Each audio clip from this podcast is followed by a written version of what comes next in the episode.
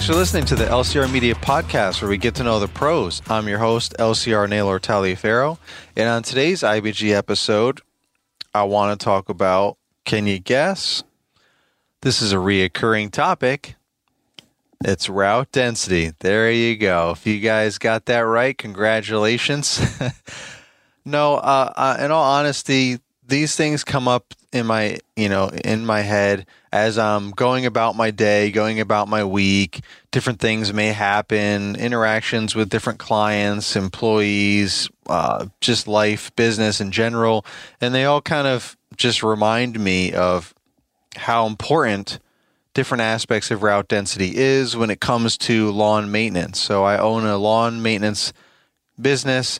We do mowing, fertilization, weed control are our two main bread and butter services. You know, we offer a lot of other turf um, services, turf care services like aeration and seeding in the fall, of course, is pretty popular here in the Central Virginia area where I'm based out of, uh, Richmond, Midlothian technically Midlothian, but for those of you that don't know Midlothian, that's why I say Richmond because that's the the bigger city, more known. But you know, so the outskirts, there's towns all around the Richmond area, and I'm in Midlothian, and that's where all of my neighborhoods are focused in, and that's it. And and, and it's a tight knit route within the Midlo- the town of Midlothian.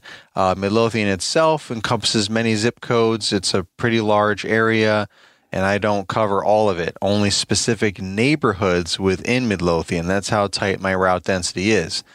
Um, you know, we do offer other things, like I said, uh, dethatching is, is a spring, a new spring service that we started offering regularly to our clients as well. You know, we clean up the leaves in the fall. We'll we'll uh, stay on top of trimming our clients' shrubs for those that want that. That's not a super popular thing with with the majority of the folks that we take care of. Some people do it themselves uh, or whatever. Or they have a landscaping service that does a whole bunch of stuff, including that. Um, but if they do want that, we will take care of that multiple times throughout the year. We'll also put down some fresh mulch in the spring, uh, just some of the, the, the light landscape maintenance. But for the most part, our bread and butter is lawn maintenance. That's what we advertise. That's what we talk about. That's what we primarily do and have. Um, and some of the other stuff, just kind of like side work, odd jobs that might pop up within the uh, lawn and landscape maintenance during the times of year that we have a little more room in our schedule, like early spring before mowing starts, towards the end of the year, late fall, early winter, and then, you know, throughout the winter, any kind of miscellaneous pruning and cleanups and things like that that may need to get done just to kind of keep keep the wheels turning and keep the cash flow coming in because here in central Virginia, we don't get a lot of snow. So when it gets cold, too cold for the grass to grow, there's not a whole lot else to do. So it definitely um, slows down here. So we kind of get creative with what we can do in projects and so on and so forth. But anyway, I say all that to say for those of you that are new, thank you for listening to the LCR Media Podcast. Thank you for clicking play and joining me uh, in this conversation and many more to come. And hopefully, you're going through the backlog of 160 something episodes and going through and seeing different topics, hopefully, all of them that are inter- interesting to you, whether it be IBG episodes, in between guest episodes where I'm talking about different topics, or the episodes where I have uh, several different guests talking about different topics as well. Um, but I also have a YouTube channel. Um, it's at Lawn Care Rookie or LCR. You can click on YouTube and search that, or just go on Google and type in LCR Media or Lawn Care Rookie, and all kinds of stuff will come up Instagram, um, Facebook, YouTube, and so on. So I have lots of content over the years with that. I've been doing YouTube for eight years now. I think it's been pretty much the same amount of time that I've been in business, which is eight years as well. Um, this is my eighth season here. I was in retail management before that for over 15 years and decided to press the hard reset button for my for my life and try something new and different and stop running other people's businesses and start running my own business and I always had a green thumb or at least I uh, I guess uh, self uh, you know self-titled green thumb. I was that homeowner that really loved just having the best, most beautiful, healthy, green, lush lawn on the block, and I was successful at that. So I just wanted to um, I, I, naturally thought to myself, well, if I want to get out of retail and I want to start my own business, what else could I do? And, you know, mowing lawns, lawn care as a whole, lawn maintenance was just one of those things that I thought was a natural progression. So I had to transition that obviously from a homeowner to a professional and kind of go through that. First couple years was was a little bumpy, but you know that's why my channel was called the Lawn Care. When I started my YouTube channel shortly after that, it was called Lawn Care Rookie because I was just making a lot of rookie mistakes living and learning and just trying to figure it out as I went along. Did a lot of research online, Googling and things like that. Found a lot of YouTube videos that applied, some folks making regular content. That was the beginning of this community that's now grown online, you know, like thousands and thousands and thousands strong. Um, it, it's a great time. We all get together every year in October for um, the the Equip Expo in Louisville, Kentucky. I've got some previous episodes on that. You can also search all this stuff on YouTube at Lawn Care Rookie or in the your podcast um, player, whether that be Apple or Spotify. You can type in the search bar and you can type in GIE, which is what it was formerly known as GIE Expo or now Equip Expo. Either one of those, you'll probably get some content. You'll probably get more with GIE just because they just changed over last year. So there's a lot, many years of other content previously titled as the GIE Expo. So if you're not sure what that is, you can check all that out, um, as well as check out the link in the episode description here, or most of the recent episodes uh, for a 50% off registration code, code LCR, and you can get 50% off your registration. If you have not registered yet, or if you don't know what it is and you, and you and you listen and you do all your research and you're like I definitely want to go come back and click on that link so you can get 50% off um, lots of fun opportunities there and things going on so um, but at any rate, I, I started my podcast what, a little over a year ago. Um, in addition to everything else that I've been doing um, with social media and providing content, so this is just another outlet for me to really dive into some conversations. Some some some of which I did on on YouTube and, and Instagram. Um, and and others um, are are kind of with what I wanted to have been wanting to talk about over the years that I've kind of jot notes down or just you know, th- things like I said that just pop up in my head. So back to route density. Um, a lot of folks know me as having a lot, uh, having a tight route density, being really um, intent, uh, intentional with my route density. And what that is, real briefly, again, this is what probably the seventh uh, episode or seventh uh, iteration of, you know, like seven point route density 7.0, something along those lines of route density. So you can find a lot of information about that too, going back in, in, in the archives of, my, of this uh, podcast. Put in route density, you probably hear a lot of a lot of see a lot of episodes about that too. But just briefly, what route density is is just keeping all of your you know keeping your route dense, right? Keeping it full of work, full of clients. So when it comes to lawn maintenance, especially, it's hard to be profit as profitable when you're driving all over town. Like say you you're in one neighborhood you mow maybe one or two yards and you have to drive 15 20 minutes to another neighborhood to mow one or two yards and then go drive into another neighborhood 15 20 minutes away to mow one or two yards. And and I'm being I'm being generous. Like in some cases I, I know folks locally that are driving 30 minutes from neighborhood to neighborhood just for one or two yards. And and they're doing that all day and you know it really puts puts a rush on on things, trying to cram in as much as you can in in uh, you know daylight, you know sun up to sundown, trying to cram in as much work as you can, and you, you're obviously not going to get as much done if you're spending 30 minutes, you know, to to go here, there, and everywhere. In a lot of cases, could be you know. Uh, 30 to 45 minutes round trip to go from one neighborhood back to another neighborhood or, or whatever. So think of all the yards you could potentially mow in, in, that time frame. So when, when it comes to mowing lawns specifically, fertilizing, um, fertilization, weed control, that kind of lawn maintenance where it's regular, reoccurring services, weekly, monthly, you know, and so on. You really want to think about having as trying to trying to build up in in in the same neighborhood so you can get as many accounts, as many clients, uh, properties together as possible. So you spend little time driving, especially when you have employees. But even if you're solo, if you're just a solo guy out there driving around spraying yards or mowing lawns or doing a combination of the two, you know, you might not think about this. My first year, I didn't really think about it because I was I've been so I was solo for like the first four four years, uh, leading up to year five to start hiring part time employees. But you know, the first year, I, I, just thought, oh well, I mean, I'm not, you know, I'm not technically paying myself to drive around, so I can drive all over town and take my time and do whatever and have a good old time. And while that was a good transition for me coming out of a stressful environment of retail management, um, and you know managing employees, my you know for over 15 years and all that, everything that comes with that, good, bad, and and, and everything in between. Um, it, it was a good transition for me to be by myself and and and just kind of pace myself, build up, you know, get get work. I was taking on whatever I could, just like pretty much anyone probably does in this business when they first start out you know, going to all different neighborhoods, trying out different parts of town, trying out different services. What do I like? What don't I like? Trying to figure out pricing, getting different, you know, what kind of equipment do I need? How much is all this going to cost? So on and so forth. Just really trying to make a name for myself and get my, my business out there so that I can start generating, you know, reoccurring revenue for my business and but just not really considering you know the route density aspect you know the first year. Um, but i you know because i wasn't paying myself and all that but i should have been paying myself. Like you're still an employee of, of your of your business. You still should be paying yourself. So wasting time sitting in the truck you know doing this any other thing driving all around and whatever when you have a instead of getting actual work done just just imagine if you had an employee in the truck with you. And this is what i what i try to uh, reiterate in some previous episodes, uh, and and even with some guests, like I feel like to help, you know, hammer route density home for people, for the lawn maintenance um, companies out there, you know, even if you're solo, solo owner operators, like everyone should just have like a part time employee for the day or for a week.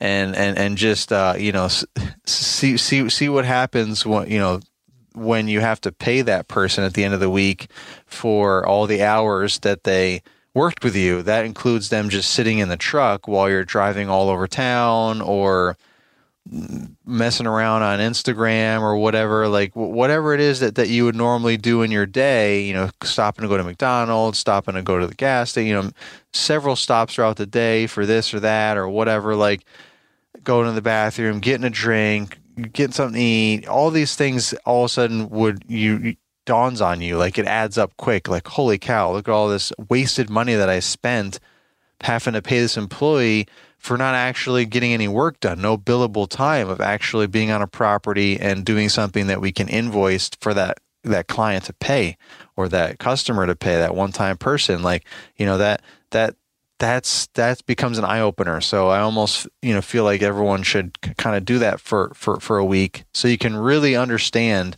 what it means to to pay yourself and to pay someone else, and how valuable your time is and should be. Um, because then then you start to get creative with your time. Like okay, well, you know should I, uh, you know, make sure that I pack my own lunch or snacks? You know, make sure I have enough water, or, you know, uh, um, sports drinks, whatever, you know, enough things to drink to stay hydrated, enough things to eat so I don't have to stop constantly, so that I'm not and and and, and I have energy and, I, and I'm not starving. Um, you know, can I make it only once a day? You know, once throughout the day to go to the bathroom, like lunchtime. You know, like just go to the bathroom right before you leave. You know, to to start your day for work. You know. Um, and then wait till lunch if you can and go to the bathroom and eat. You know, you have snacks throughout the day and drink throughout the day, you know, or can you, you know, if you really have to go to the bathroom somewhere in between lunch, before or after, can you be um, can can you time it properly with when you're passing a gas station anyway, or you're in a new a neighborhood with some new construction, you know, and there's uh, porta potties, you know, um, around. Can you you know st- stop by, plan that into your route so you can stop and go to the bathroom real quick and hop in, so it's only a few minute delay. You know, things like that. You start thinking about how you can work a little bit smarter to to to get to, to get as much work done, right? As much billable time, especially when you have employees and you're paying them to just sit in the truck. So, and driving all over town is not profitable. So, I say all that again, just to summarize all this for those of you that, that don't know or you're new, or, you know, if you've been listening this whole time, it's just maybe some more key points or examples that I gave to help kind of hammer it home again and reiterate the importance there. But um, you know, my first year, like I said, I, I really didn't understand that until um, probably going into year two because I just wanted to have more time coming coming from retail. Uh, I was really stressed out and had no quality of life. And I really wanted to, you know, but becoming a business owner, entrepreneur, part of my main goal, one of my main goals was to get some of my time or a lot of my time back, right? I'm, I'm in control of my own schedule now.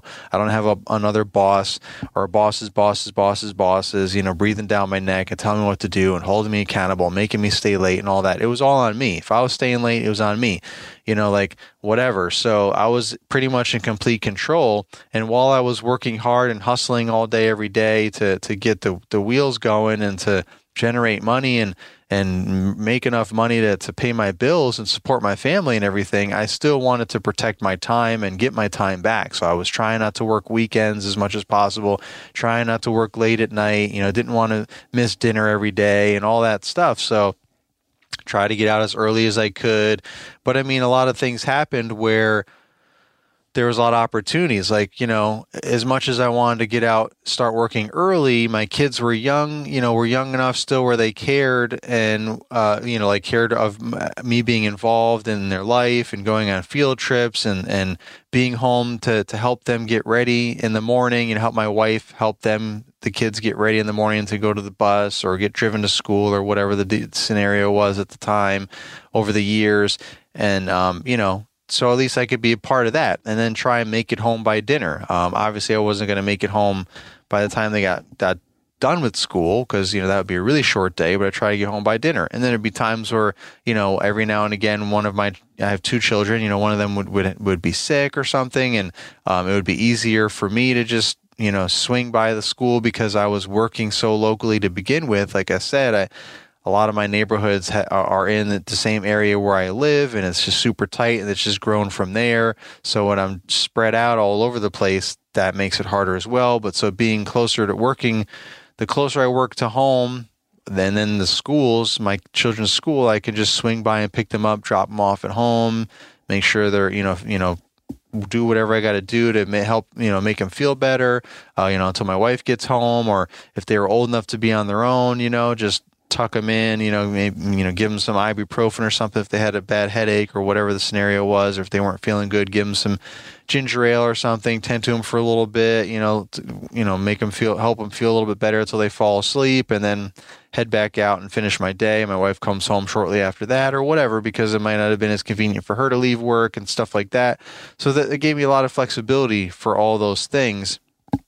So, um, but but I quickly realized in order to do those things, you know, if I was only going to work like 9 to 5 or 9 to 6 or something, you know, working hours after the kids went to school and get home for dinner, you know, that meant that I really couldn't be driving all over town because I would only be able to get a, a small amount of work done. You know, it also made me tighten up the work that I was getting done. Like people wanted me to do miscellaneous projects here, there, and everywhere, um, in addition to maybe mowing their lawn and all that. And that would just drag on hours into the day, and that would be less I get done. And as my route, my mowing route built up, and my treatments, you know, as when I got licensed and started doing that, you know, all these things started building up, and my schedule started getting more and more full, and I didn't have a whole lot of wiggle room. So that really made me realize how important route density was or is and what was then and still is now. So I really was just trying to um, figure that out. So that, that happened early on, and, and, and I'm grateful for that.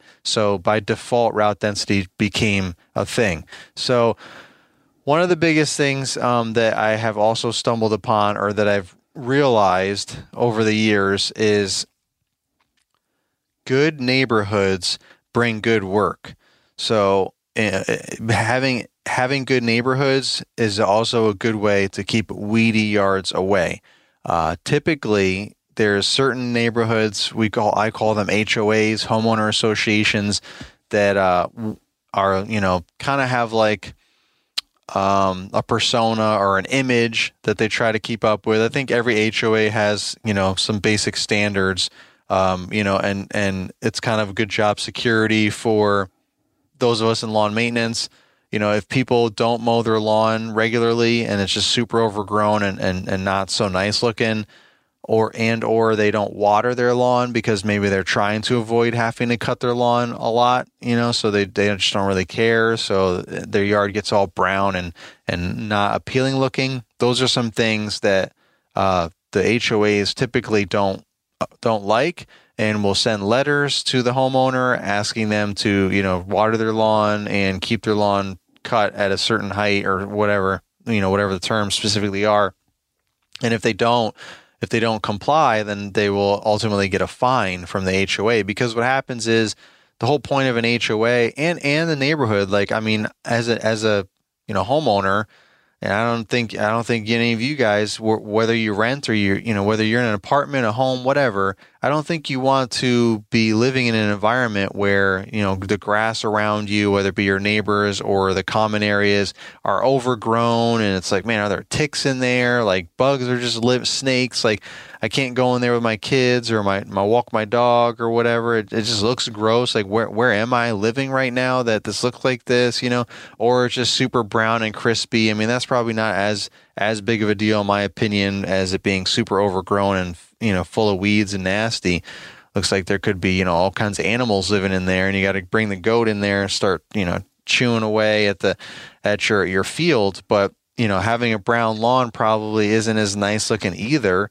Um, but so the whole point is they want it to be aesthetically pleasing to hopefully get people to come into the HOA to, to that neighborhood because then they, they, they pay usually pay membership dues to that you know that that HOA so that that's going to help that's going to that's part of their purpose right? Like they want to generate revenue as well. It's it's still a business for them too and you know they they have all the different things that they do for the homeowners there clubhouse pools you know keeping this that and the other thing tidy or whatever.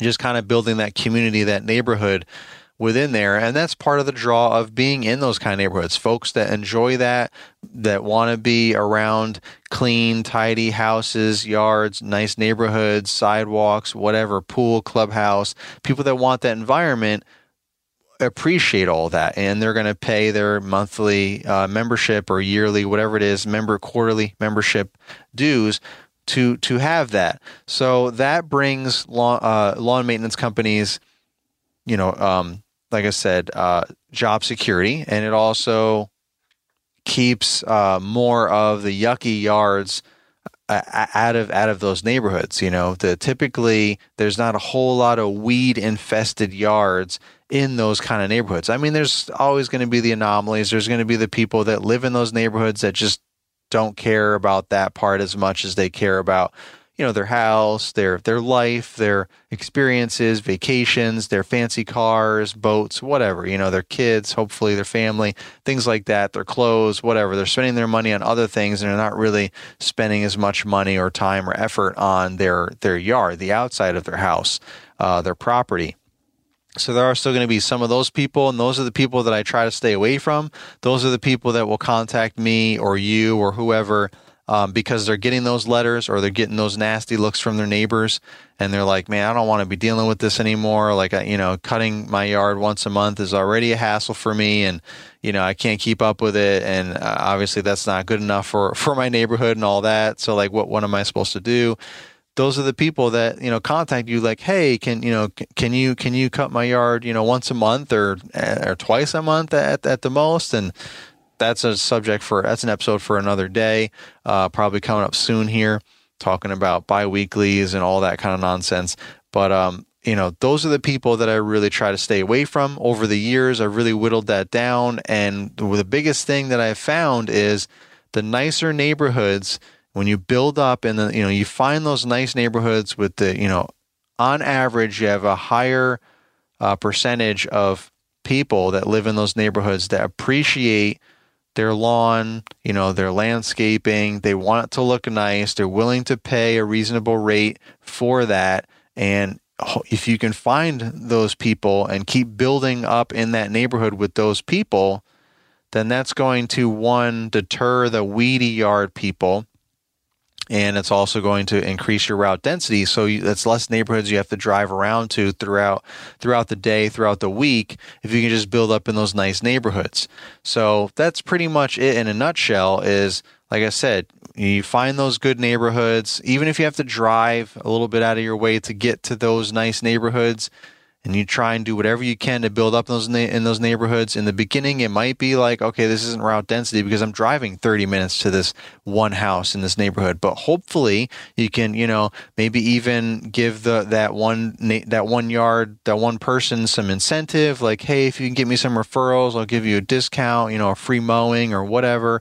You know, give them a gift card to a fancy steakhouse or something to take the their their spouse out with you know or, or maybe a, a family trip somewhere to whatever you know chick-fil-a or something maybe get you know whatever whatever it is whatever you got going on local. Just think outside the box some creative ways to try and help your one customer you know your hopefully will become a, a regular client to promote you on their facebook page the face private facebook group that a lot of these neighborhoods have and or just you know throughout their their neighborhood on the street at the bus stop you know whenever at the clubhouse things like that just to help you know because most likely those people are going to associate with more people like them welcome to toro tuesday this week i'm talking about the multiforce aerator it's a 38 inch wide multi-force aerator, so it's another attachment. Um, it's not a powered attachment. It's still something you can just put in. You don't need the high flow hydraulics like the snowblower and uh, the power broom. You just attach it to the to the front receiver hitch, and you can just lift it up and down when you need to. This way, you can transport it, getting it on and off the trailer, and so on. As well as if you're going from you know from the sidewalk to another part of the lawn or across the driveway and so on. But this is a unique aerating attachment. Uh, instead of being a core aerator like traditionally, which leaves uh, unsightly hard plugs to accumulate on the lawn, just takes longer for it to break down, and not everybody's you know into all that. Um, some some businesses, some homeowners actually would prefer not to have uh, their lawn look like that after aeration. So this is another option for you to be able to aerate those folks with it's called a hooker aerator. So basically, it scoops. You know, it, it still punctures the soil and and scoop. And it goes uh, in depths from approximately half an inch wide um, eh, by one and, and, a quarter inch long and up to three inches deep.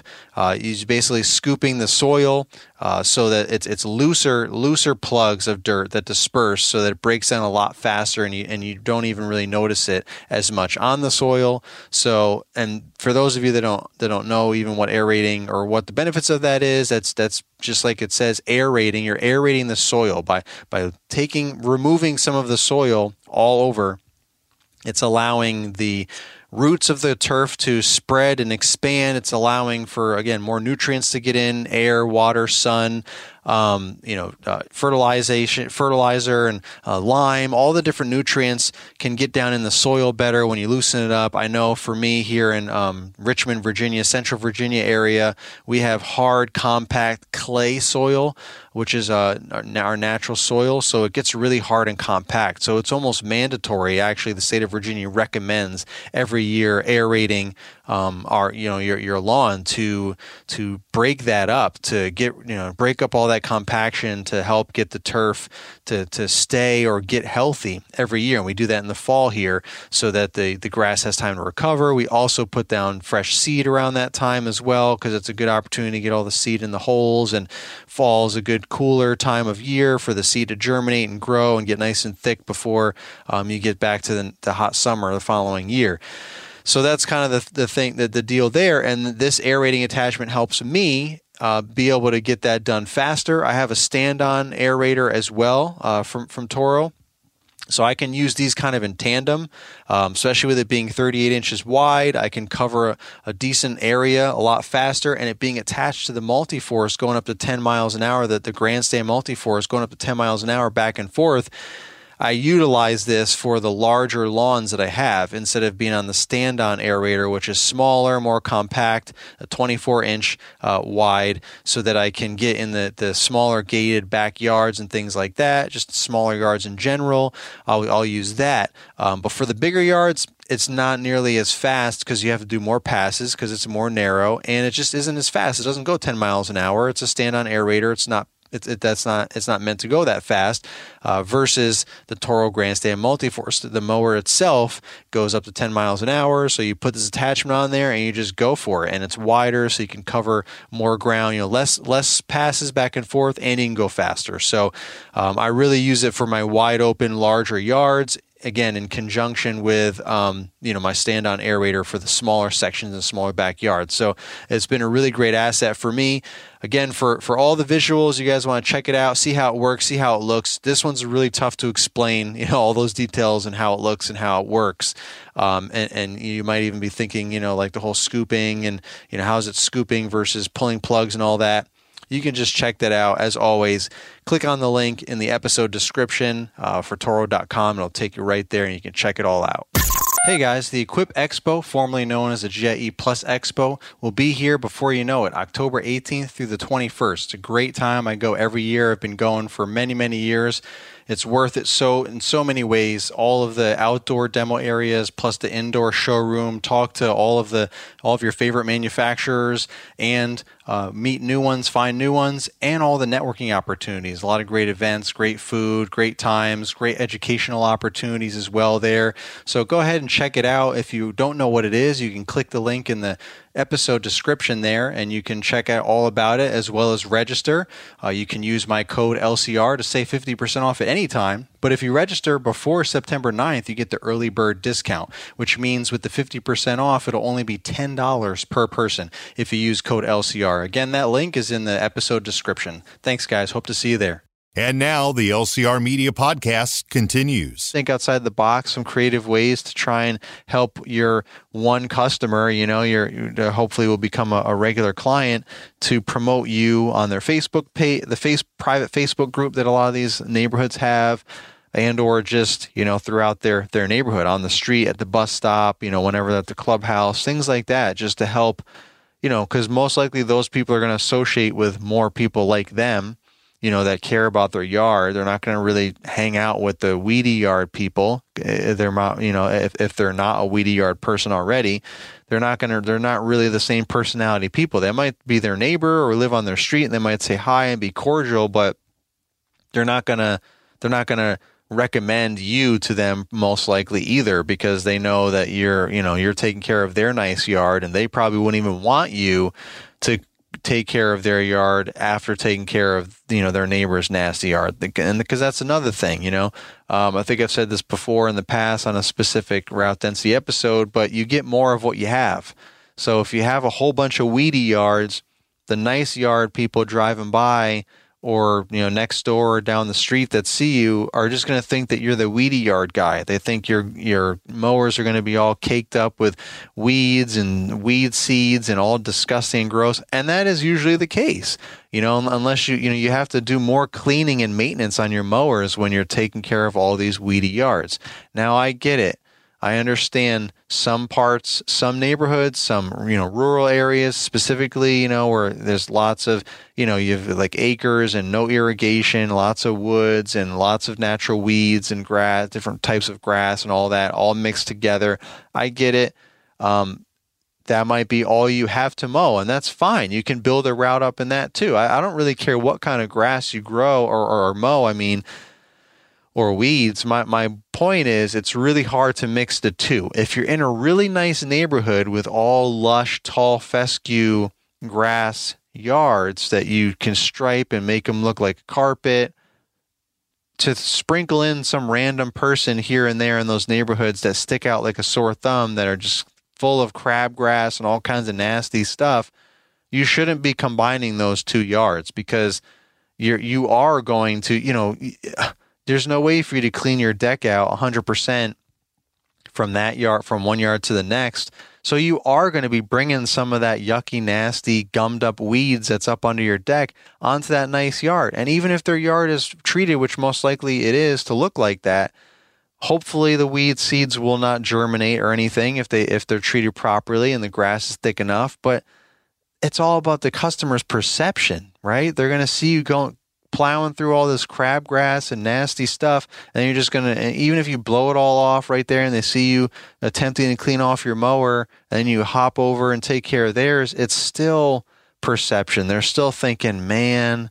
That's kind of nasty, you know. Like, trust me, I know this from experience. This is this is a fact, and more of those crabgrass yard people are going to seek you out. They're going to say, "Oh, they're oh wow, they're doing a good job with Johnny's mess." I'm going to contact them and see if they can take care of my yard once or twice a month. You know, like you're just going to promote that kind of work. So you got to say no to that stuff and and stick with the nicer yards if that's what you want to do. It's really hard to do the both to, to, do both. And if you're, you know, same thing with if you've got a bunch of rural yards, it's hard to mix that with the residential because typically they're further apart from each other. So what you want to do is just separate the days, you know, try and have get your schedule filled up to the point where you can have one uh, day just for the, the further you know out rural areas with the acres that are going to take you longer uh, per cut but you're obviously charging more for that and uh, you know you're not so concerned about striping a perfectly you know well maintained fescue yard you're just taking care of someone's you know acre acreage property and then have a different day for all the nice you know cookie cutter postage stamp you know fine uh, tall fescue or whatever um, nice lush grass. You got um, yards, the residential HOA yards. So the more you do that, the more you will get. You know, the more nicer yard, yards you have, the more nicer yards you'll get, uh, and so on. So you know, this was just kind of something that I thought about and I, I, never really addressed it, but I wanted to just kind of hammer it home for those of you that are new listening and anyone else that might be trying to figure this out or struggling with this. Just one more example. I know some people are like, right, all right, all right, I get it already. I get it. I know, I know. Route density, I get it. Yeah. But, you know, I just wanted to give another example um, of what you might not have thought about um, or what you, you know, might not think is as important um, as as it really is. Because the more route density you have the more profitable you are. Just some examples from me you know uh, we can easily have a thousand thousand dollar days uh, just just mowing lawns based on our pricing and you know being able to get 20 yards done in a day um, you know in an eight hour day including a 30 minute lunch or whatever because all of those 20 yards are in the exact same neighborhood. So we're literally going from house to house to house. In most cases, when we unload, when we stop and unload, it's for more than one house. It's t- uh, a bunch of twofers. You know, we have two houses next to each other, across the street from each other, or skip over a random house to get to another house. You know, um, in a lot of cases, we have more than two houses. We stop in a cul-de-sac. We've got three or four houses. Uh, we stop on a corner. We've got three or four. We've got two here and and one and you know one or two more down the street, and we can just ride back and forth on the mowers. And the guys can you know we walk down, then we get in the truck and drive down and pick them up when they're done down at the other end and stuff like that. So we just kind of uh, divide and conquer and spread out a little bit when we need to to save time and get things done. Anything to save loading and unloading time because that's going to save you minutes and minutes over the course of uh, the day as well, which means you can squeeze in more yards to do, more work to do there's more wiggle room in case there's a random rainstorm, a summer thunderstorm that comes through. You got to jump in the truck real quick for 15, 20 minutes, let it blow through. The sun comes out, everything evaporates and dries off, and you're right back at it again. You know, you can afford that kind of stuff without having to work late or too much later than you had planned and, and every, you and everyone that's potentially working for you can still get home for dinner um, and you're making as much money as possible because you're paying yourself and or your people just for bill mostly for billable time for for things that you're actually invoicing out for mowing lawns or or trimming shrubs or you know fertilizing the lawn whatever it is like you're you're you're getting more of that done in the day if you're in the same neighborhood. And again this that takes time. I, I understand. Um so but that should be your goal and you should always be refining that. I'm constantly having to let people go you know, uh, it's it's it's hard to say no to. It's not hard to say no to these weedy yards, but it's it's hard to say no when you're right on the same street. Like for me, like you know, I get it. I mean, I guess I've gotten a tougher skin over the years, but you know, basically, I'm just I just tell them, you know, that you know you're, you're not your yard is not a good fit for us, or you know, whatever, however you want to say it. You know, you don't want to say, you know, your yard is disgusting. I don't want to take care of it, but because they're still in the same neighborhood. But it's just one of those things that those people also kind of filter themselves out anyway because when they ask for a price and you know you can still if you want to go that route you still give them the quote like hey it's weekly mowing this is the price you know credit card on file all these things that one, if not all of those things, will usually weed those people, pun intended, out. Filter those people out. You know, the, the, the oh no, I, you know, I can't you just come every other week? Or um, you know oh that's too much. And you know those people are usually cheap which is why their yard looks that way right? The people that are willing to pay a fair rate for their property to be maintained are the ones that have a well maintained property right? I mean that's just that's that's just facts. Let's be honest. So it's kind of easy that way also to filter people out if you're if you're still kind of getting used to saying no and feel awkward or uncomfortable. Rightfully so i get it you know? They're they're right next to the house you're already doing or down the street and you're like i really don't want to be dealing with with that nasty yard.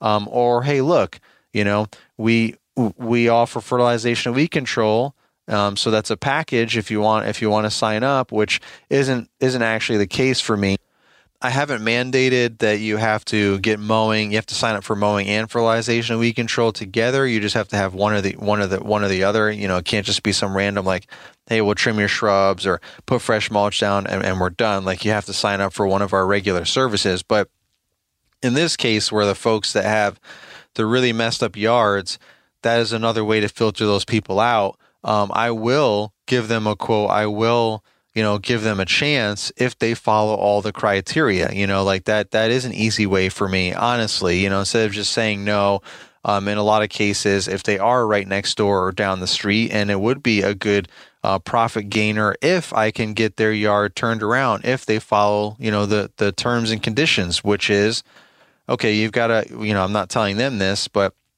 you've got a weed infested yard okay We'll sign you up for mowing and fertilization weed control so we can get your yard in in, in shape, in good shape, um, and, and all those aspects. And you're going to have a credit card on file, and this is the price for everything. And if they say yes to all that, well, hey, that's a win because maybe legitimately they just moved in and they you know got uh, inherited that mess and they want to get it cleaned up or, or or they just you know they just had an awakening or something and realized man I, I don't want my yard to look like this anymore you know or whatever.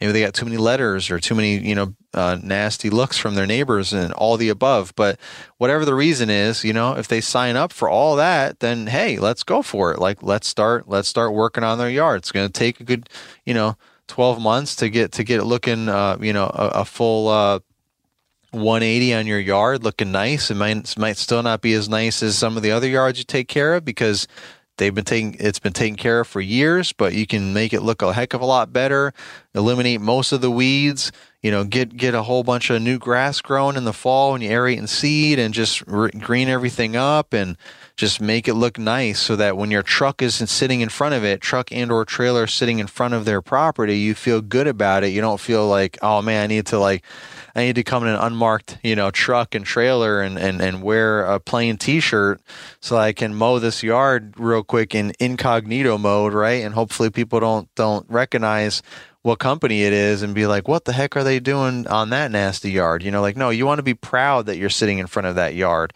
Um, you know, especially when you're in those nice neighborhoods with those nice yards, you know. So you can easily um, filter those people out with these with those criterias or force them into your terms so that, that hopefully that you can get their yard quickly into looking like a, a, better yard. So that's that's really what i do nowadays when i when those yards pop up in the neighborhood that i'm already in.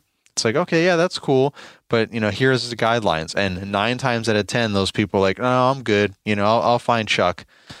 You know shout out to chuck in the truck that's just kind of a a tongue-in-cheek uh, joke we've got going on in the community here. You know, Chuck in the truck, the guys that just are kind of weekend warriors, show up in their beat-up truck and you know, a random mower or something in the back, and they just kind of hack people's yards down uh, for as cheap as possible. And they just, you know, it's not really professional. It's not really doing great for the industry. They're leaving money on the table. They're promoting that kind of behavior for, you know, the, the customers out there. They're just looking for these one time people to come and hack their yard down. Uh, I one of my neighbors on actually across the a slightly a diagonal across the street from me, um, diagonal from me across the street, I should say. so I don't really interact with them too often, but it's like they go through five or six people every year. I'm like, what in the world? How many people do you need cutting your grass? Why can't you just sign up with one person and let them just stay on top of your grass? But they usually go like, you know, two, three weeks, sometimes a month before they get their lawn cut and I live in a nice neighborhood, you know, n- nothing rich or fancy, but I live in a nice neighborhood in HOA where you get in trouble if your yard looks like that. And I, I could really care less too much because it's not like my next door neighbor and their weeds are blowing in my yard. They're, they're, like I said, across the street and, and down a couple houses. So they're diagonal. Um, but you know, I still see it when I come home and, and leave, you know, and sometimes looking out my window, I'm like, man, what the heck, what the heck are they waiting on? And then just some random person shows up and i'm like man i feel so bad for that random person you know like sometimes it's chuck sometimes it's a legitimate looking business that shows up and maybe it's like uh um what the heck is it uh I don't know, a, a thumbtack or TaskEasy or wh- whatever. I don't even know what these things are called anymore because I don't have anything to do with them. I've been there, done that also. These different services out there, HomeAdvisor, even um, where you can sign up to be a, as as a contractor, sign up to be a member of that whole program. And it's basically like another lead referral generator or whatever um, for you as a contractor. And for the customers, you know, the people that are just looking for someone to mow their lawn or, you know, fix plumbing in their house or clean their gutters or just any miscellaneous things, they can go on these different apps or platforms or websites and type in what they're looking for and their zip code and all that and get a couple of quotes from local contractors. And they just pick one and they come and they do the job and they leave. And there's no loyalty, there's no contracts, no agreements, no regular reoccurring revenue or anything and for whatever reason that's a thing and people love that you know it's like it's, it's like the uber of of uh, you know lawn care and, and other um, service industry related stuff. And um, that come those come the HomeAdvisors and all those all that they take you know they charge a percentage of that from the contractor. So you know a lot of times the homeowners don't have to pay HomeAdvisor or whoever anything. They just pay whatever the the rate is that they agreed upon. But in that rate is baked in a percentage that comes out of the contractor's pay that's given to HomeAdvisor whoever to to have because they technically got them that that lead which when you're starting out that I that's probably a way to help get start generating some some word of mouth in business maybe get you some some customers in certain neighborhoods that will hopefully sign up after that. But people like my neighbor they just don't do that. They just keep going on those things and they just keep finding people to come hack their lawn down whenever they feel like it. Or I don't even, I, I just don't get it. I don't know why people are like that. I don't know if they're on a, that tight of a budget and they're not physically capable or don't want to mow their own lawn. So they, this is just, this is the avenue that that that they go. They go the Uber way, like, oh, who's available tomorrow? Let me look and see. Boom, let me pick them, and they come hack it down, and and and they're and we're done, and we're good for another three weeks or something. Like, there are people like that, and uh, you know, I I just you know th- those people don't sign up for my services right when i give them the when i spell out the criteria that you know you, you, it's weekly mowing we're going to do fertilization weed control. This is the price, credit card on file, boom, all those things. Um, those kind of people, like my neighbor, are are not you know at least one, if not all of those things, is not their cup of tea. They're not happy with that, so they're just they're going to keep looking for, like I said, Chuck or um, you know whoever is is available on these different platforms. Um, and no fault to those people that might be another topic for another day too. But no, no fault to those to those other contractors. I know a lot of folks that do really well, you know, on those different platforms. They get a lot of work and they they stay busy and they start building up a new neighborhood. So that that is a way. I've just I've been there, done that. wasn't too happy with it. M- my route density, my, my whole you know business has grown pretty good without having to rely on that kind of stuff. So now it's at the point where it's just you know we're just steamrolling through. We don't need any of that kind of stuff. We don't even need to advertise too much. Um, we just have so much word of mouth, so much SEO, search engine optimization already through Google My Business and Facebook and all all, all that, all the reviews and and uh, people recommending us on their private Facebook groups and all the neighborhoods that we're in and so on, and just people just seeing us driving through all the time. Uh, we're just constantly in the same neighborhood, so that's another thing. People that helps your route density helps with that because you're in one neighborhood all day or in some cases it's multiple days. Sometimes we can't get you know, we can only get about 20 yards done in a day, especially when it's so hot now in the, you know, middle of, of the summer, we, we, we have to uh, split it up. You know, we spend all day in one neighborhood and then finish that neighborhood the next day and then start a new neighborhood, you know, l- later on that day, you know, like after lunch or something or whatever. Um, but we're, so we're in there a whole day, if not a day and a half, and we're just driving up and down different streets in that neighborhood. So people just see us constantly, and they think we have multiple trucks. People have told me that. Several people have told me that over the years. I see your trucks everywhere. You guys are everywhere. It's like no, we have one truck. I've got one. I have yet to been able to invest in another truck for various reasons not the topic for today. Um, you know, with the prices nowadays, you know, on, on, everything and not being able to find and keep a reliable crew leader so that I can have someone else to drive another truck. You know, there's no point if of having two trucks other than just convenience of being able to swap trucks real quick. But to save money and time and be as profitable as possible right now, I just still have one truck, um, one truck, one trailer. I have the ramp rack set up so it gives me different different uh, options for different things. There's, uh, if you don't know what the ramp rack is, there's videos on YouTube about that, as well as uh, podcast episodes about that on, on the LCR Media podcast as well. I have give there's a 10% discount for that if you do uh, code LCR as well. If you want, if you look into that and you want to purchase that for your lawn maintenance business, that's a whole another thing. That's it's a really good thing too. You can check that out. But so I've got my my setup, but my point is it's just one. But people think I have multiple trucks and trailers because we're just constantly in these neighborhoods all around each other. Like these neighborhoods kind of all surround each other and we just cross the street and go to the next neighborhood and start there, you know. So that also um, helps. Having the route density helps with that too. So bottom line is like I said, I don't really need to rely on on any of those other types of platforms. But I know a lot of guys do well with that. So I'm not trying to knock those platforms. It's just not for everyone. You have to find out what's best for you. But you're going to get a lot of the people that I'm talking about that I stay away from or that I have strict guidelines for. Those weedy yard people that just want you to come once or twice a month. That those are a lot of those people are on those platforms looking for someone to come mow their lawn.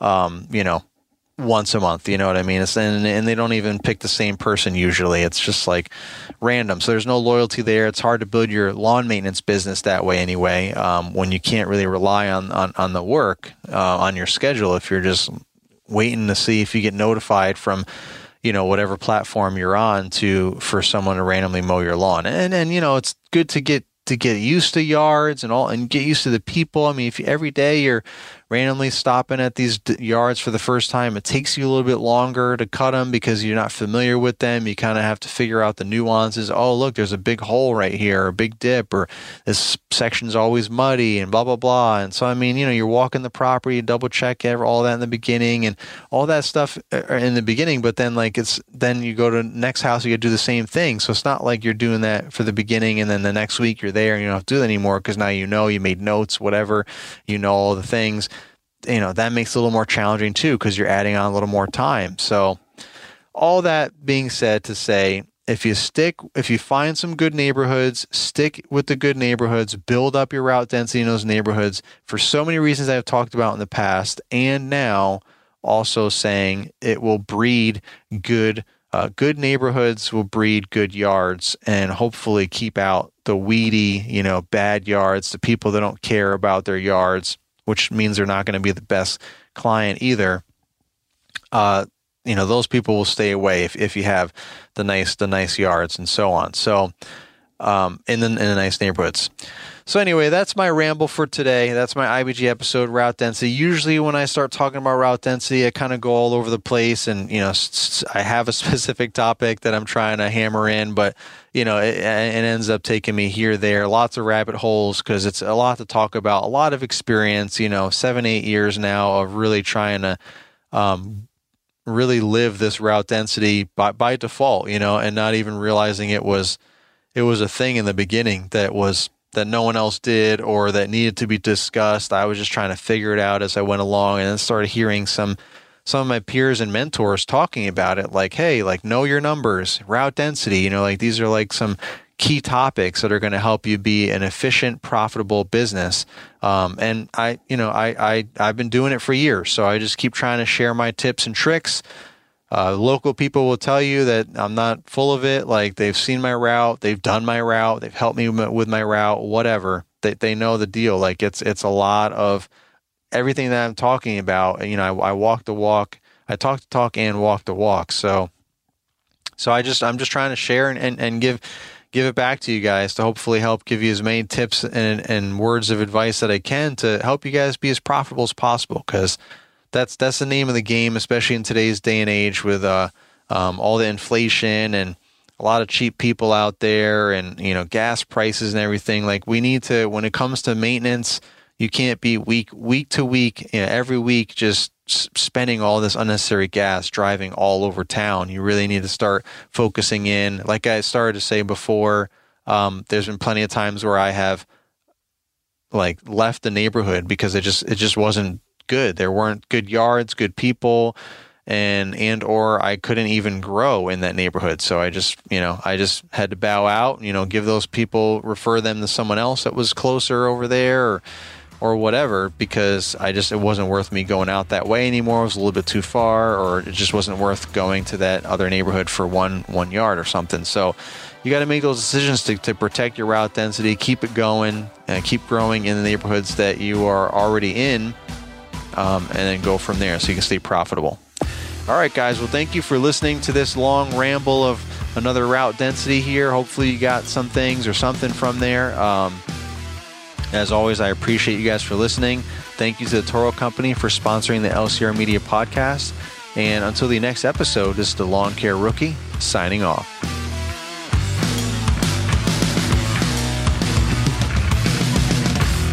This has been an LCR Media and Mr. Producer production.